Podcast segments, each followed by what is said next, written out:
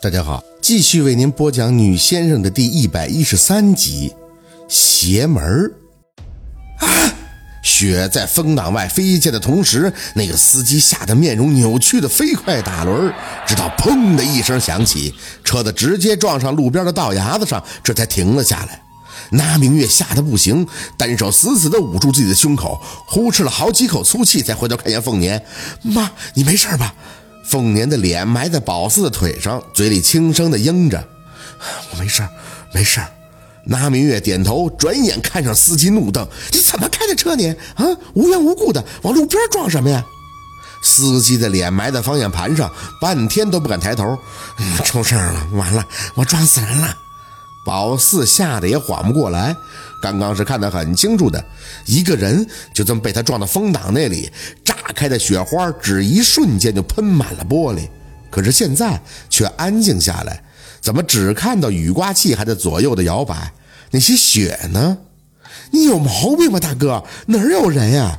那明月喘着粗气张口：“你说你绕远就算了，我们认了。你最起码给我们弄到地方吧。”司机炸着胆子抬头：“你你你没看？”哎哎，血呢？说着，他自己也愣住了，也顾不上宝四他们，自己推开车门的下车四处看了起来。那个人哪儿去了？我清楚的记着撞了一个人来着。走了一圈，回到车上，他看着他们仍旧惊魂未定。你们真没看着啊？一个人被我撞了，嗯，可是下面啥都没有，这不邪门吗？宝四咽了一口吐沫，看着他点头。我看到了，你撞到个男人，还喷出很多血，在车前面那个玻璃上。哎，对对对对对，司机回头看着宝四，不停的点头。嗯，我也。哎可可那人呢？正说着，凤年慢悠悠的抬起头，吐出一口气。唉，平生不做亏心事，半夜不怕鬼敲门。你想想，你是不是亏心了？司机想要瞪眼。嗯，我。我我我哪哪哪里？嗯，算算了，嗯，这个晦气。这样吧，你们下车吧，我不拉了，就把计价器。没等说完，他又没动静了。宝四也愣住了，眼看着那个计价器居然黑了，像是坏了似的，呲啦两下就没了反应。哎，这什么情况啊？司机急着鼓捣那个计价器，弄了半天他也没弄亮。凤年虚着声音张口：“还是把我们送到地方吧。”也许到时候他就好使了呢，不然谁知道你回去还会不会遇到什么解释不清的？哎哎，大爷，你不用吓我啊，我是开夜车的，一般可没什么东西能吓唬得了我。凤年艰难地扯了扯嘴角，看着他笑。那你今晚上可能是要倒霉了，不是我唬你啊，我身上是带着仙儿的，要是被人欺负到了，那仙儿也会不乐意的。那明月赶紧在旁边煽风点火。对你听过半仙儿吧？我妈就是我们村有名的半仙儿。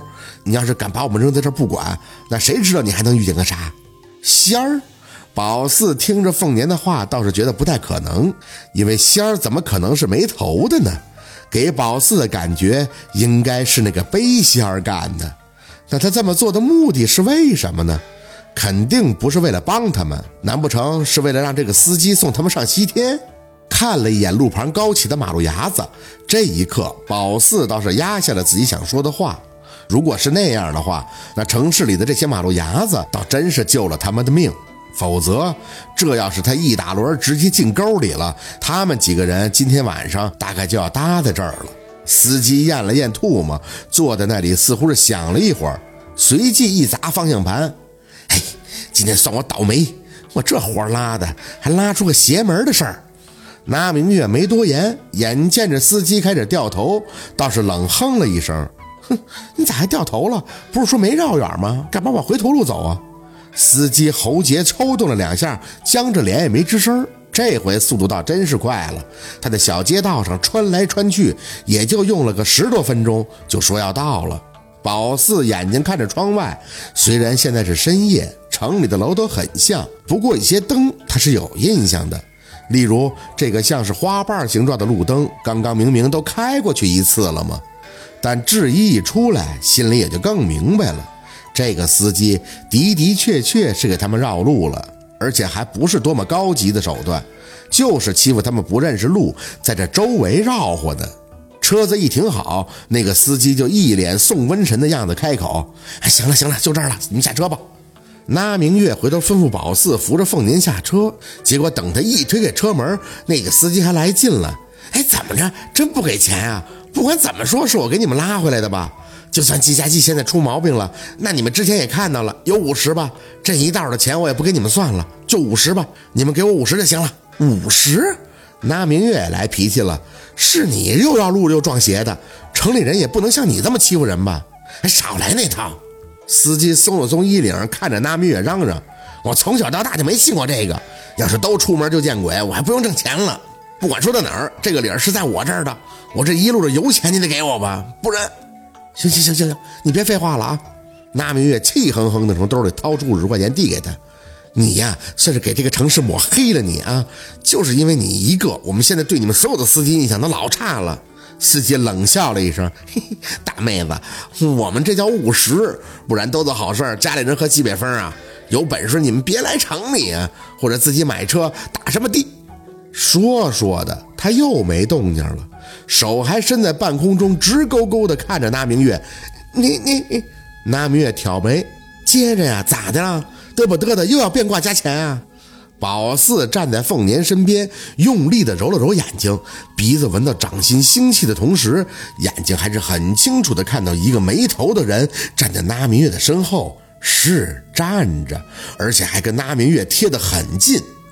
夜里的空气渗透着些微微的凉意，宝四不知道自己今天怎么又能看见了。虽然那个人没有头，可能看出他是个男人，很高。裸露在外的脖子上最粗的那根气管还在不停地往外喷涌着血水，只是再往下看，除了大致的轮廓，那身衣服啥的却又看不清了。身上的鸡皮疙瘩开始层层的冒起，不知道那个司机现在是什么感觉。总之，宝四离得不远不近的，看见都有些发麻。可以确定是那明月是没看见，甚至感受不到的。所以他有些不耐烦地站在那里，钱还在那司机面前伸着，嘴里嚷嚷着接呀。宝四咽了一口唾沫，眼见着那个无头人向着打了宝马的手慢慢的抬起，然后挡在了钱和司机之间，血一时很多，腥气也顺着夜风慢慢溢满了宝四的鼻腔。他有些害怕的搂紧凤年的胳膊，要不是看着凤年现在站着都有些费劲儿，倒是真想问问他这个背仙儿是要在耍什么把戏。滚呀！那个司机终于喊出了一句人话，砰的关紧车门，在那明月诧异的眼神里启动车子，突突两声就夺路而逃了。那明月懵在原地，钱还在手里拿着，有病吧？凤年还在佝偻着青壳，慢慢的抬眼看向宝四，四宝，你看见啥了呀？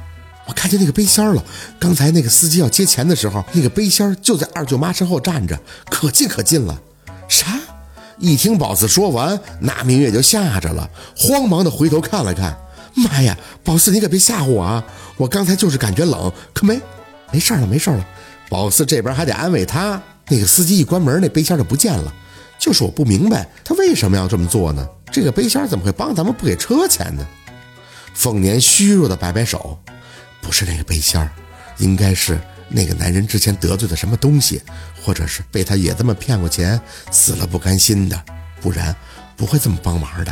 哎，这城里人乱呀，啥没心眼的钱都赚呀。那明月过来扶住他，嘴里唏嘘的叨念：“哎妈，让我说这就对了，那个司机又不是好物，要不是吓着了，还带他们绕呢。不过我还是头回听说那东西帮人的。”你没看刚才那个司机吓的，看着我脸色都变了，原来是我身后。算算了，我也不说了。一想到自己身后站着个下面的，虽然是帮咱们，我这心里也不得劲儿。